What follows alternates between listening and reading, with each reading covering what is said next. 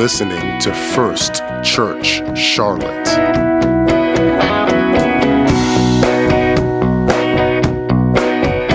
Brother David Timothy, pastors in Fort Lauder, Fort Lauderdale, Florida, and uh, our own pastor Nathan, uh, pastors right here with his wife Charla, and they're gone this weekend. But my other son is here today, and uh, he married our daughter, and pastors in Greensboro, North Carolina. But he's had a mighty Holy Ghost empowered ministry for many years, and he's going to bless the people of God today. Are you ready to hear the word of the Lord? Pastor Alicio, come on. Hallelujah. Let's preach with him today. Let's go ahead and have some Holy Ghost revival in the house today. Thank you, Brother Elms. Let's give the Lord a hand clap. Magnify him.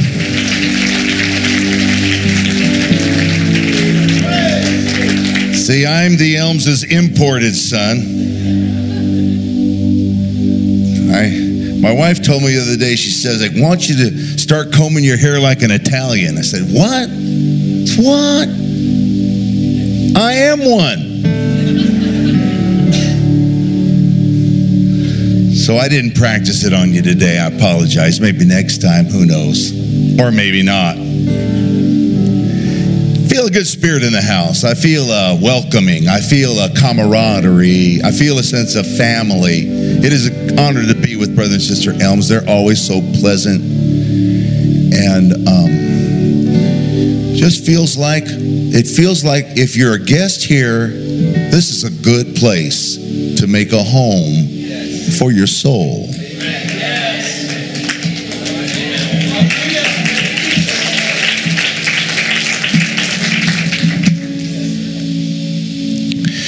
I want to read from Ruth chapter number one. We'll read verses 14, actually through 18. And they lifted up their voice and wept again. Orpah kissed her mother in law, but Ruth clave unto her. And she said, Behold, thy sister in law is gone back unto her people and unto her gods. Return thou after thy sister in law. And Ruth said, Entreat me not to leave thee, or to return from following after thee. For whither thou goest, I will go, and where thou lodgest, I will lodge.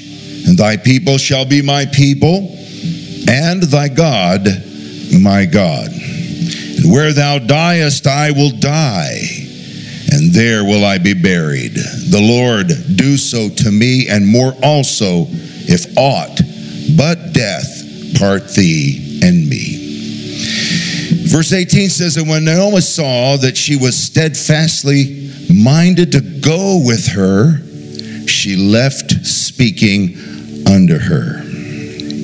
So in our story, we're dealing with three women and a crisis. I want to uh, preach from the subject this morning the uh, place of no return. Let's ask God's blessing. We love you, Jesus, and we thank you for the power of your Spirit. We pray that the hand of God would rest upon us in the lovely name of Jesus. In Jesus' name we pray. Amen. Praise God. Shake hands with someone one more time. You may be seated.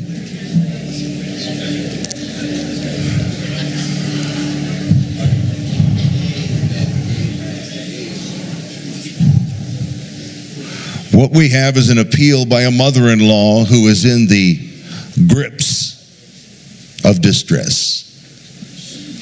So much so that she didn't want to be responsible for any more pain and suffering. So Naomi assumed that under the circumstances, the best advice she could offer her daughter in laws, who had recently been widowed, was for them just to go back to where they came from. And she made the appeal several times. The girls resisted it at first, but then finally, one of them, by the name of Orpah, the Bible says, kissed her and then departed back to the land of Moab, back to her people, and back to her gods. Essentially, she said yes to her mother in law. Okay, yes, I'll do what you want me to do, I'll go back. But it was the wrong kind of yes. And although it is a lengthy and poetic and beautiful reply, Ruth's reply was quite different. Don't entreat me to leave you anymore. In other words, it was a no. I ain't gonna go. But it was the right kind of no. So, really, there's the wrong kind of yes, and there's the right kind of no. I know I'm not here to give marriage advice, but I got this little baby right here. I'm sure that there's no husband in this uh, room this morning that's ever had your wife get upset with you. Charge off into the bedroom and slam the door and say something like this Leave me alone.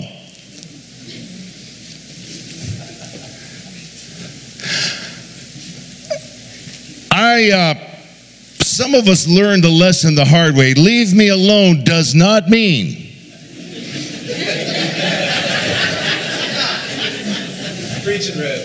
Go back to your favorite chair, get on your computer, or read the newspaper. Leave me alone means you got about two or three minutes to start pawing at the door like a lost puppy dog.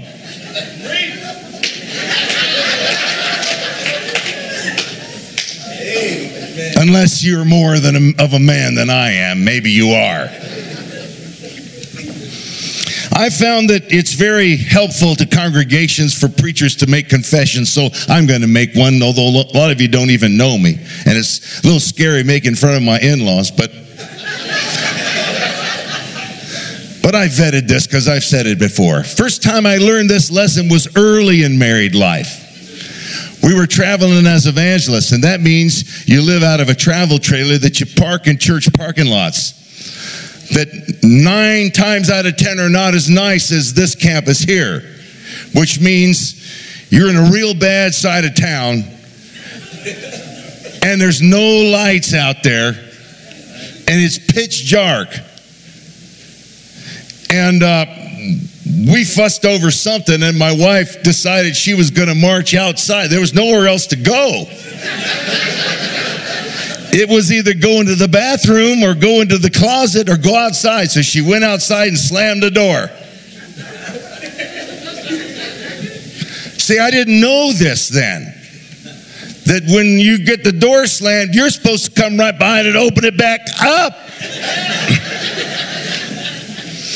Two or three minutes went by, the door opens back up. Here she comes. I can't believe you left me out there in the middle of the night with thieves and murderers and robbers and rapists all over the place. I thought you loved me.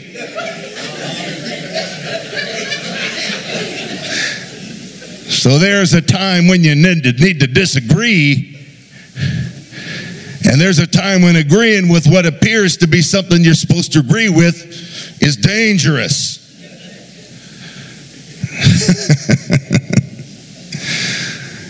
so, uh, I want to talk about people that have an emotional relationship with God versus people that have a deep consecration and a deep conviction. And both of them may have relationship of some kind, but one is shallow and subject to being uprooted, and the other is is like bedrock and it cannot be moved. Orpah kissed her mother in law and walked away. Naomi clave under her. I don't know who you want to be today, but I want to be the kind of Christian that can stay the course. I don't want a fleeting, momentary, shallow, emotional, changeable relationship with God. But I want something that's fixed and permanent and rooted and grounded and can stand the test of time. There was trouble in paradise a few months ago when, or even weeks ago, when there was a false alarm that went out. And the inhabitants of the Hawaiian Islands scrambled for safety because the announcement came out that they were in imminent danger of a nuclear attack or nuclear missiles were headed their way, and they had just moments to respond. For those of you that read the news articles, you read about how mothers and fathers lowered children into manholes in an attempt to put them in some kind of uh, protective safety in the event of um, cataclysmic explosions, radioactivity, and such like. Well, the, uh, the alarm turned out to be a false alarm. But according to the um, people that run one of the most popular uh, porn websites in the world, I do not have to and will not and don't care the name of it.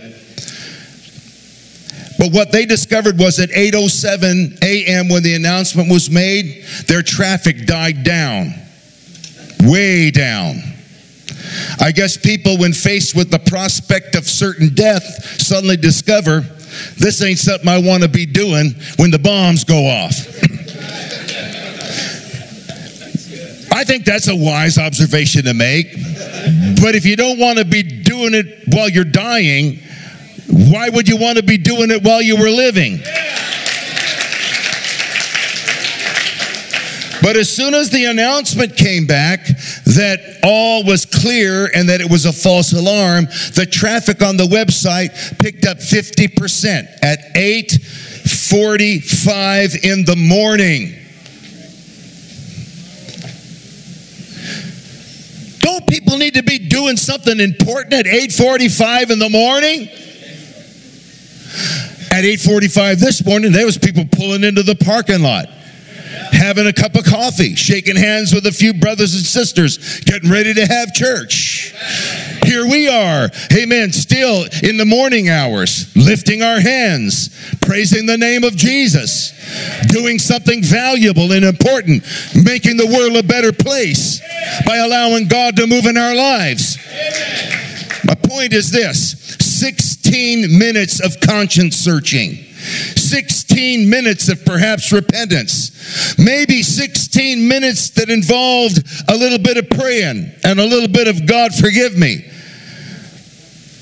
But it was too little, too late. It wasn't enough to hold them or to keep them or to prevent them from reverting back to who they had become. Let me tell you something. We're not here just for a sprinkling of the presence of God. But is there anybody here that is present because you want to be different?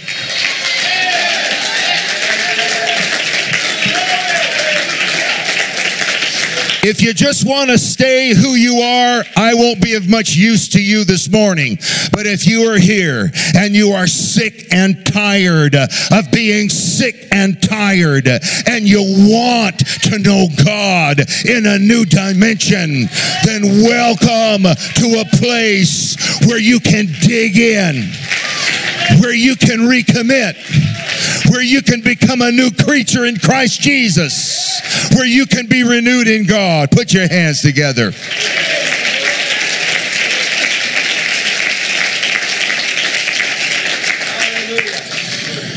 And so I offer you a new definition of praying through, at least my definition of praying through. And that is, you know, oftentimes we call praying through just praying enough or feel enough of God to be validated somehow in our in our spirit that everything is okay, and that's fine. But uh, I want a little more than that. I think praying through's got to carry us a little further than that. The scripture says when Naomi saw that Ruth's mind was made up, that she wasn't going to leave her, she quit asking her to go. You want a real praying through? How about this for a definition? Let's get a hold of God in worship and spirit in prayer until the voice of negativity has no effect on us, until it shuts the devil's mouth uh, and you no longer even hear the words, give up on God. What's the use? Nobody loves me. Why do I even try anyhow? Is there anybody that would like to silence uh, that lion voice of the devil once and for all? Let's have a Holy Ghost breakthrough this morning. I think a lot of times we under, misunderstand what spirituality even is. We think that spirituality is a place that once you get there, you stay there. Uh, let me say this there is no place in life that once you get there, you stay there. Right? Uh, whether you're a parent, whether you're a business owner, whether you're a career person, whether you're a preacher, whether it doesn't matter that that the only way to stay somewhere is you got to work at it. Spirituality isn't just something that happens automatically and then that's the last that you have to worry about. Isaiah 40 and 31 says it this way But they that wait upon the Lord shall renew their strength. They shall mount up with wings as eagles. They shall run and not be weary. They shall walk and not faint. Well, I want to introduce you to the cyclical view of spirituality. Our problem is we look over at someone else and we compare ourselves among ourselves, which is not wise. Because what you're doing is you're looking at someone who's high in the cycle of their spiritual experience when you may be low on the cycle. And it may look to you like God loves them more than he loves you. But they're not going to stay where they are forever. Neither are you going to stay. How about one of our favorite verses? And it came to pass. Sometimes we need to be reminded weeping may endure for the night, but joy cometh in the morning. So I want you to notice that it begins with waiting, and then it says they shall renew. renew. Thank God for renewal. If you don't have a passion or a desire to renew yourself in the Holy Ghost, you need to get one real quick because you can't last long on an uncharged battery. Why don't we treat our relationship with God with at least the same respect that we have for our cell phones? I know how you panic when that little red light comes on, said 20%. Oh, where's my charger? You've seen them in the airports plug into a wall charger and sit on the floor because they'd rather charge their cell phone battery than sit in a comfortable chair because you just can't get out of touch with the world around you. Got to keep a full charge at all time. Well, let me tell you, you got a soul that's a lot like a battery. And in one and, and one dose isn't going to do it. That's why we're back this morning at the house of God. That's why you'll be back on Wednesday for a Bible study. Because you can't let this thing operate on low. You got to fill it up and top it off. We got to understand the principle of renewal. Spiritual people are people who recognize it's time for me to recharge my Holy Ghost batteries and I need a renewal. Secondly, it says they shall mount up with wings as eagles. I saw on one of the slides that were up this morning that uh, that there was a cliff and a cliff face going up, looked like Half Dome or one of those famous rock climbing cliffs. Well, the eagles will build their nests in those cliff-like structures, and they become wise discerners of the wind. They understand the force of a thermal updraft. And so oftentimes the eagle will do nothing but wait on the wind. That's a lesson we could all learn. I've tried to get ahead of the Holy Ghost. Believe me, it doesn't work out too well. And when the wind is just right, when the when the when the thermals are rising, then what they do is they just launch out and spread their wings and let the wind do all the work. They mount up with wings as eagles, not wings like butterflies. Some of us got wings like hummingbirds. I'm giving it all I got. Brother, you ain't going nowhere.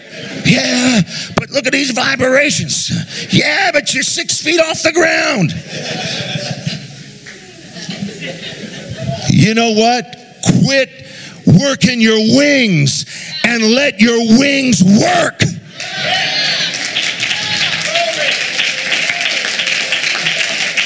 Hallelujah. Spirituality is not just a bunch of work. It's allowing the principles that are given in the Word of God to work for you and with you. Amen. If you'll just spread your wings in the Spirit of the Lord. I've watched people try to pray through to the baptism of the Holy Ghost like a hummingbird tries to sip nectar from a flower. And oftentimes I'll just tell them, just, just stop. Quit trying to make anything happen. Just give God a chance to work. Let Him take over. And guess what? The next thing you know, when we get out of the way, God gets in the program. Somebody needs to get out of the way. Come on, somebody needs to let God take care of your situation. Someone needs to spread their wings as an eagle. I want you to notice the progression. It's instantly up. Then they mount up with wings as eagles. Then they run and they're not weary. Oh, thank God for glorious Holy Ghost acceleration. I'm so glad that when we can run. But then it says they shall walk and not faint. And then the assumption is we're going to go right back to wait. So get this it's wait, it's soar, it's run, it's walk, it's wait. It's wait, it's soar, it's run, it's walk, it's wait. All of us are in one of those places. At some at some part of our journey today in some context of that cycle. And some of you are at the waiting time. And let me tell you it's not waiting for god. It's waiting in god.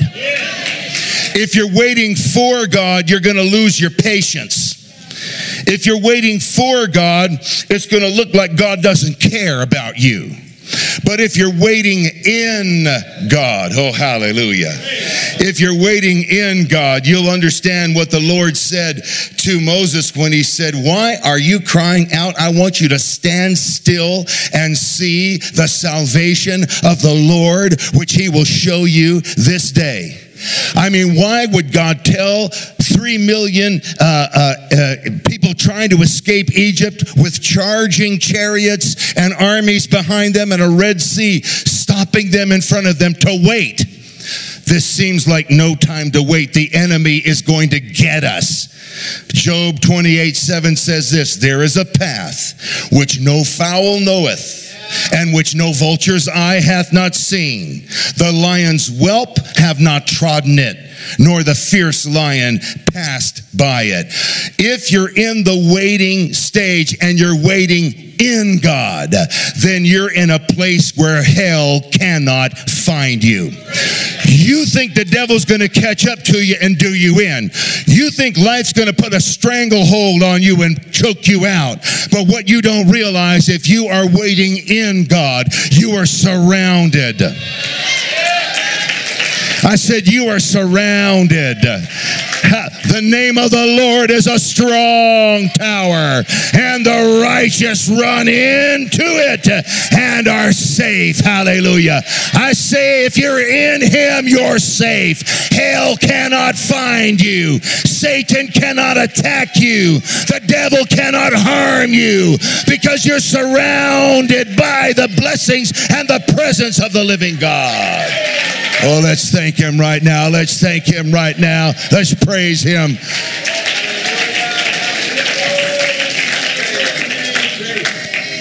I don't offer you 16 minutes of conscience. I don't offer you a quarter of an hour of spirituality, then have you revert right back to the person you don't want to be. But in Jesus' name this morning, God is offering somebody a complete revolution in your soul and in your mind and in your spirit. Is anybody up for being renewed and changed and transformed?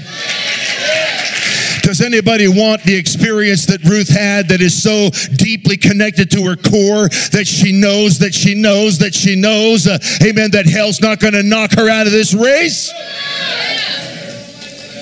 And so Orpah kisses her. She shows some, uh, some amazing tenderness and emotion.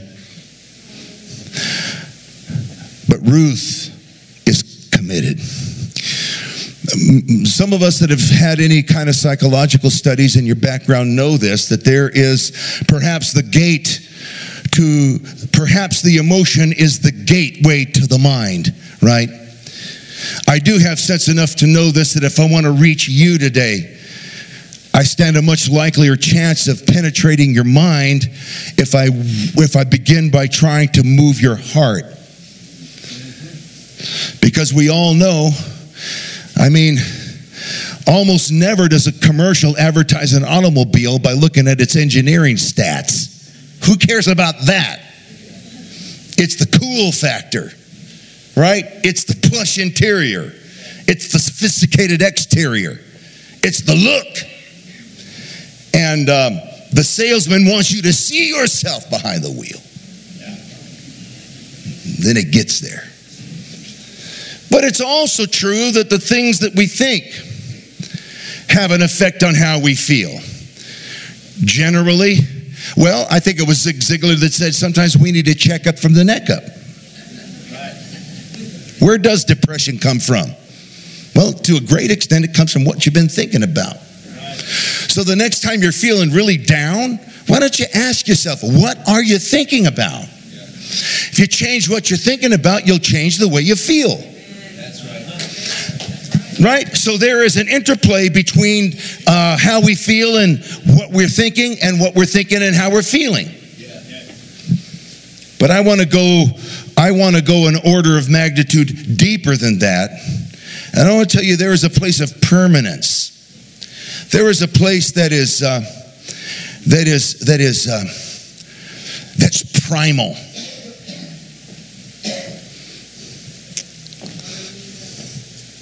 Paul put it this way He said, When I would do good, evil is present. Yeah. The good that I would do, I don't. The evil that I don't want to do, I do. Before to will is present with me. But how to perform that? To perform that which is good, I, I, I can't necessarily put my finger on it, but I know that I know that I know that I'm in it to win it. Yes. See? Even when I'm defeated, I go nowhere. Even when I make a mess of my life, I still have a conviction somewhere in my core. Jesus put it this way Father, if it's possible, let this cup pass from me. Nevertheless, not my will, but thy will be done. So there is a level of commitment that reaches beyond how we think or how we feel.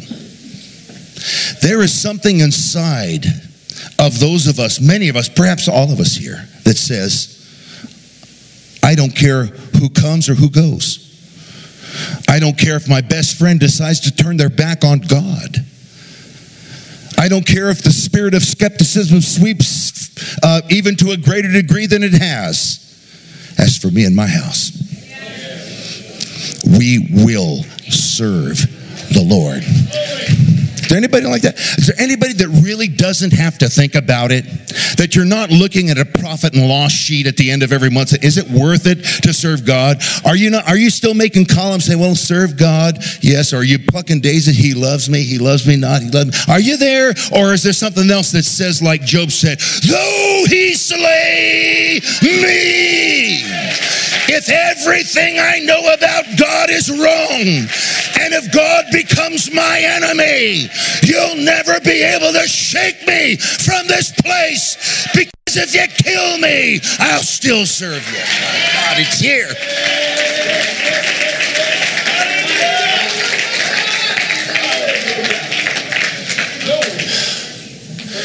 So I ask this question What is it about Naomi's God that appealed to Ruth anyway? She marries Naomi's son, he dies. She travels with Naomi's family, Naomi's husband dies. She just gets to liken her new sister in law who's married Naomi's other son, he dies. The hard times that they sought to escape by leaving Israel and going to the land of Moab only turns for the worse. So much so that Naomi says, I went out full and I've come back empty. And here you got this girl saying, Give, that's the God I'm looking for. I want a God like that.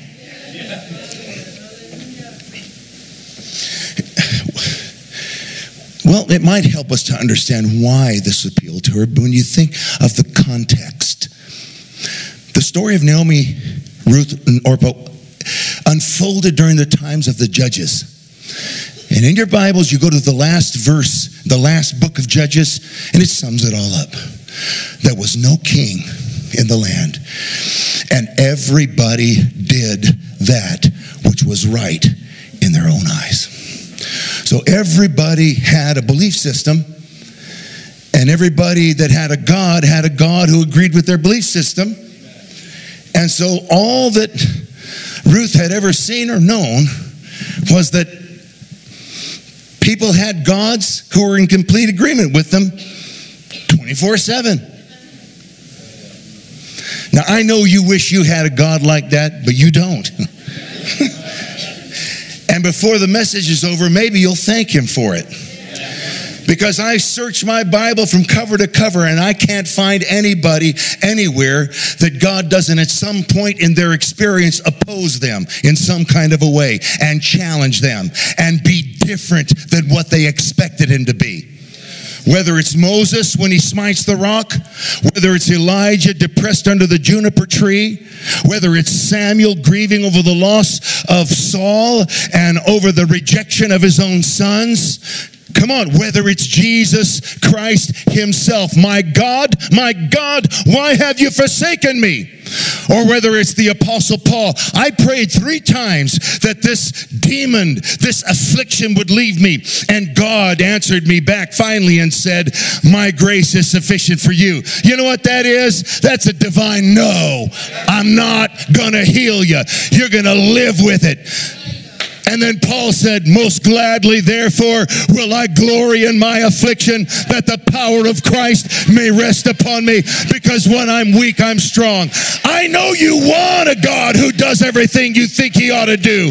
I know you think you want a God who agrees with every one of our ideas, but that's not who he is. And Ruth got a revelation. I want a God who has enough commitment to his character to withstand me and, and disappoint me and let me ultimately discover that his plan is better than my plan and his ways are above my ways and his thoughts are beyond my thoughts. I want a God like that. And so Naomi was down. Thank God Everybody's not down at the same time. That's why you need to be in church because you may be down this week. Someone you know is up and they'll help lift you up. Naomi said, Don't even call me Naomi anymore. Just call me Mara. Just call me forsaken, desolate, cursed, hopeless. Amen. Naomi wanted the girls to go because she couldn't see a way out. I'm old too old to have sons, she said, for you to marry. I'm alone. There's a curtain of shame hanging over me that I'm going to have to face when I walk into my hometown. I don't want to put that on you, girls. Go, go.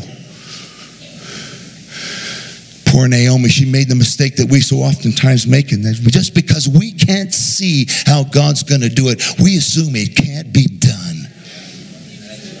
Well, let me remind you what Paul said. There is no temptation taken you, but that which is common to man. And God has made a way of escape that you might be able to bear it. Let me say this. You're going through stuff that tens of thousands and millions of others have gone through, and God made a way for them. And the same God that made a way for them is going to make a way for you. And isn't it funny how Jesus walks up to a man who for 38 years was paralyzed at the at the brink of the pool of Bethesda and says, "What do you want?" And he says, "I don't have a man. I don't have anybody to help me." I'm telling you, he's standing in front of the universal somebody and he's saying, "I ain't got nobody." When you got Jesus, you don't need nobody else. Naomi was saying, Girls, I don't have anybody out there to help us. Uh, what she didn't realize was uh, God had somebody.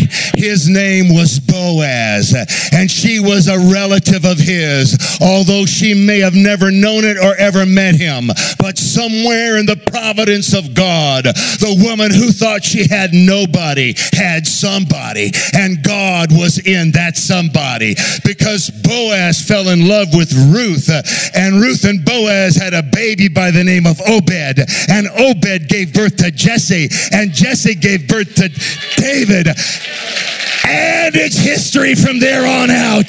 David became the great progenitor of Jesus Christ. And we are here, blood bought, Holy Ghost filled, born again, because Naomi went forward and Ruth wouldn't let go of a promise.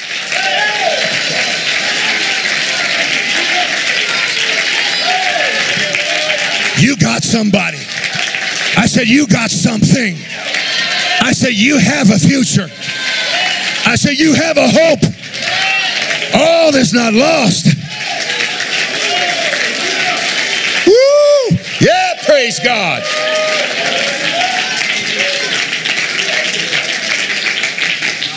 Probably the, the best thing that's in your tomorrow is going to be born in the altars of your difficulty today. If you can somehow get it in your spirit that I'm not going to be moved from my commitment to God, no matter what happens, whether I can see a way out or not, then God is free to set you up for a glorious tomorrow. Hallelujah. You forgot, you know, we're like Naomi. We, we have a forgotten relative. It's amazing how ethereal and abstract and far away and counterintuitive Jesus becomes when we're enmeshed in troubles. But don't you forget this you have royal blood in your vein. You're not just a tag on or an add on. You're not just a stepchild. Come on, but you you are a child of the king. You got somebody. His name is Jesus. He's the head of the royal family. Hallelujah. Amen. Amen. All right. So Ruth found it refreshing to find a God that doesn't agree with everything she thinks. Next time God says no to us, I think we ought to celebrate rather than gripe or fuss because it's reassuring to know that there's a God that cares enough about his own contract with humanity to be consistent with it. And Ruth was so committed to her future that she said, Where you go, I go. Where you worship, I worship. The God you serve, I serve. Where you're buried, I'm going to be buried. Where you die, I die. In other words, this commitment goes beyond this life. Funny how people funny how people people are partiers, you know, unbelievers are partiers and rip roaring uh, coke snorters and everything else. Then, unfortunately, sometimes they die, go to the funeral, then they're automatically saints.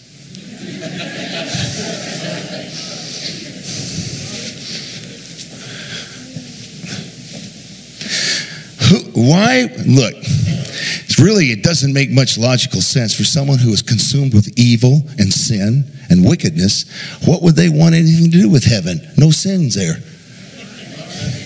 Isn't it? Doesn't it surprise you sometimes? They don't want God on earth, but they think they're going to be per- perfectly fitted for God for eternity in heaven.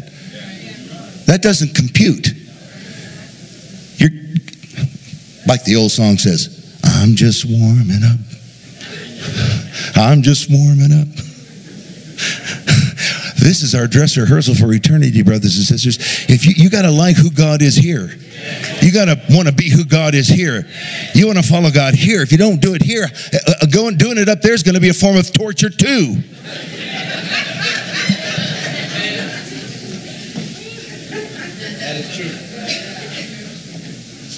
And so she said, My commitment goes beyond the grave. I won't even permit my bones to be carried into Moab. Hallelujah. I want the musicians to come. Think of it this way.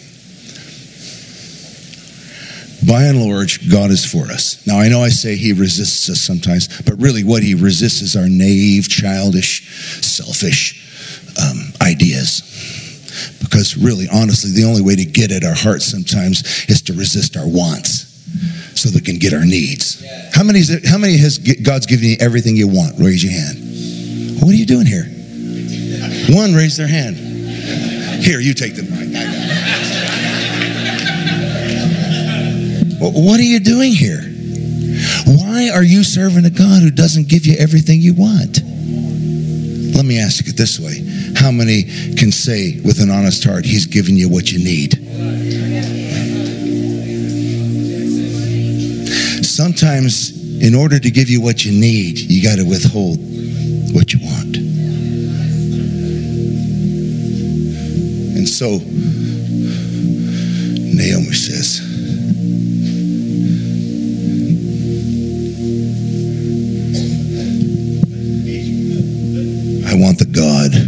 interested in giving me what I need, not just what I want. God is for us. Sometimes it looks like He's opposing us. But here's a girl, and I can preach if God be for us, who could be against us? And I feel confident I'm telling you the absolute truth. Who wouldn't want to walk with a God who's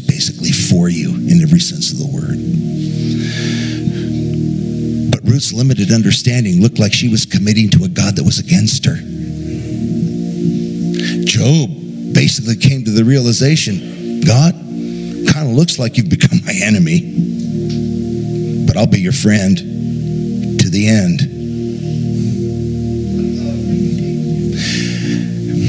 If a woman can commit her life beyond the grave to a God who seems to be against her, dare we remain cold and unmoved in the presence of a God who is for us?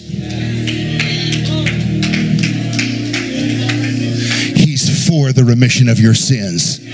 He's for you being born again of water and spirit. He's for you triumphing over the evils that would otherwise overtake you. He's for your children who may be wandering out there in a world of sin, but they're on their way back home. He's for your prosperity.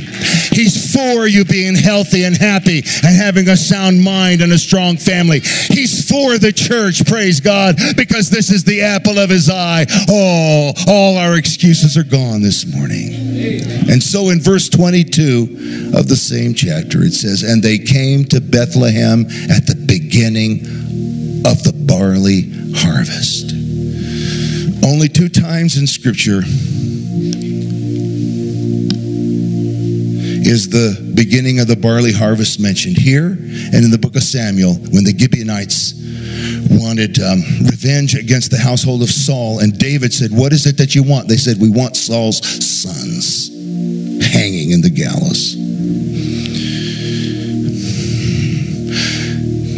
Feast days of Israel we're familiar with.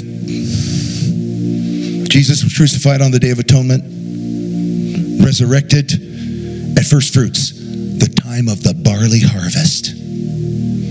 Holy Ghost poured out on the day of Pentecost. At least those have been fulfilled. Maybe some others are soon to come. My point is this the barley harvest was the time of the first fruits. And the time of the first fruits was the first gleanings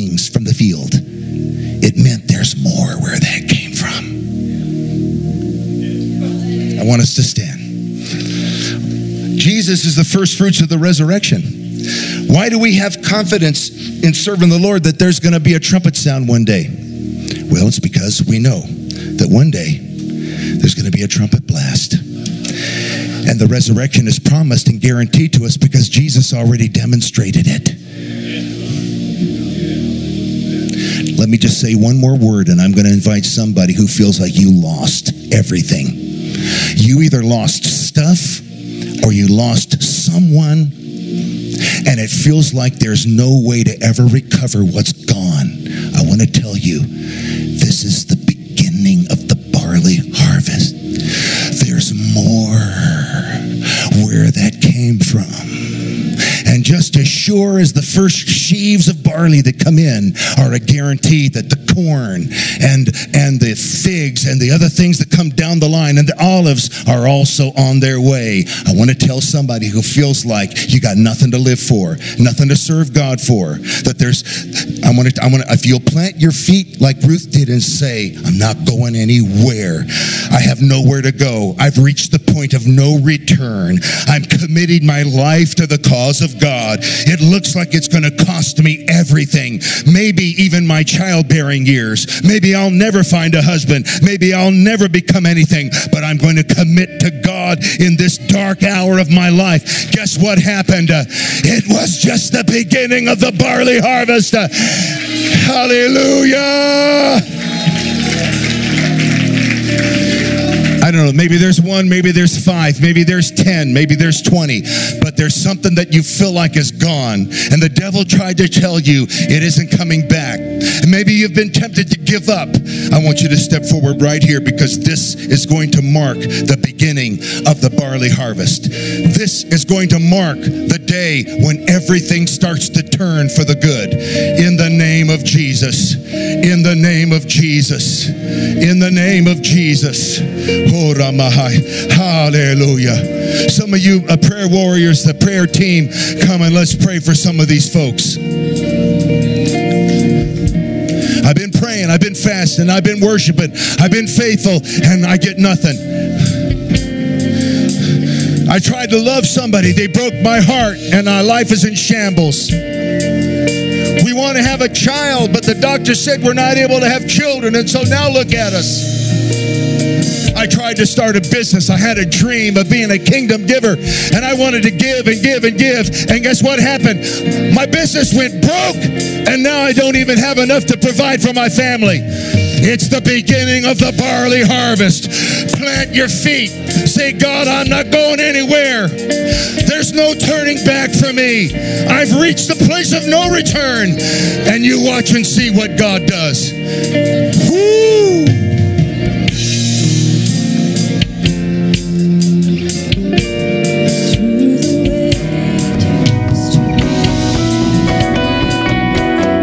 Thank you for listening to First Church Charlotte.